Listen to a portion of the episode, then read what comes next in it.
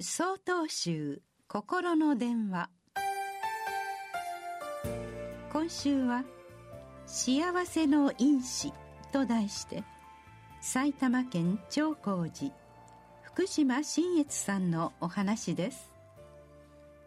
幸せのメカニズムを研究されている慶応義塾大学大学院前野先生の講演を拝聴する機会がありました。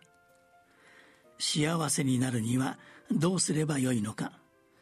幸せな人には共通する要素があるというのです。地位や財産名誉欲を満たすと幸せ感を味わうことができるかもしれません。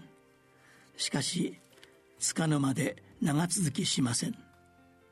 では心がどういう状態であれば持続可能な幸せなのかというと利他的な人や自己肯定感の高い人ほど幸福度が高いとされています。それではどうすれば幸せな生き方ができるのでしょうか。いくつかの幸せの因子の中の一つに感謝があります。つまり感謝できる人が幸せだというのです。新型コロナ禍ではありましたが東京オリンピック・パラリンピックが開催されました。出場したアスリートの人たちは試合後のインタビューの中でメダルを取った人も取らなかった人も口々に感謝を述べています。オリンピックを開催してくれた方々への感謝。支えてくれた方々への感謝。切磋琢磨してきた仲間への感謝。心からの言葉でした。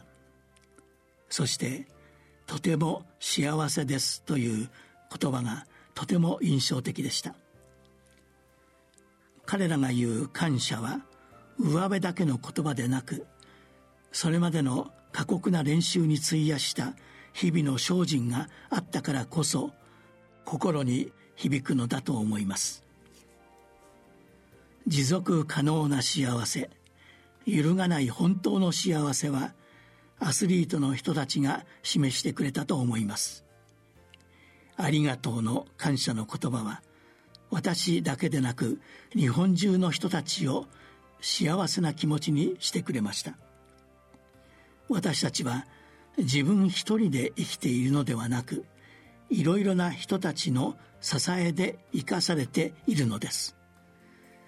他の人の幸せを幸せだと思えることがまさに仏様の願いなのです。温かい感謝の気持ちを持って毎日過ごしたいものです。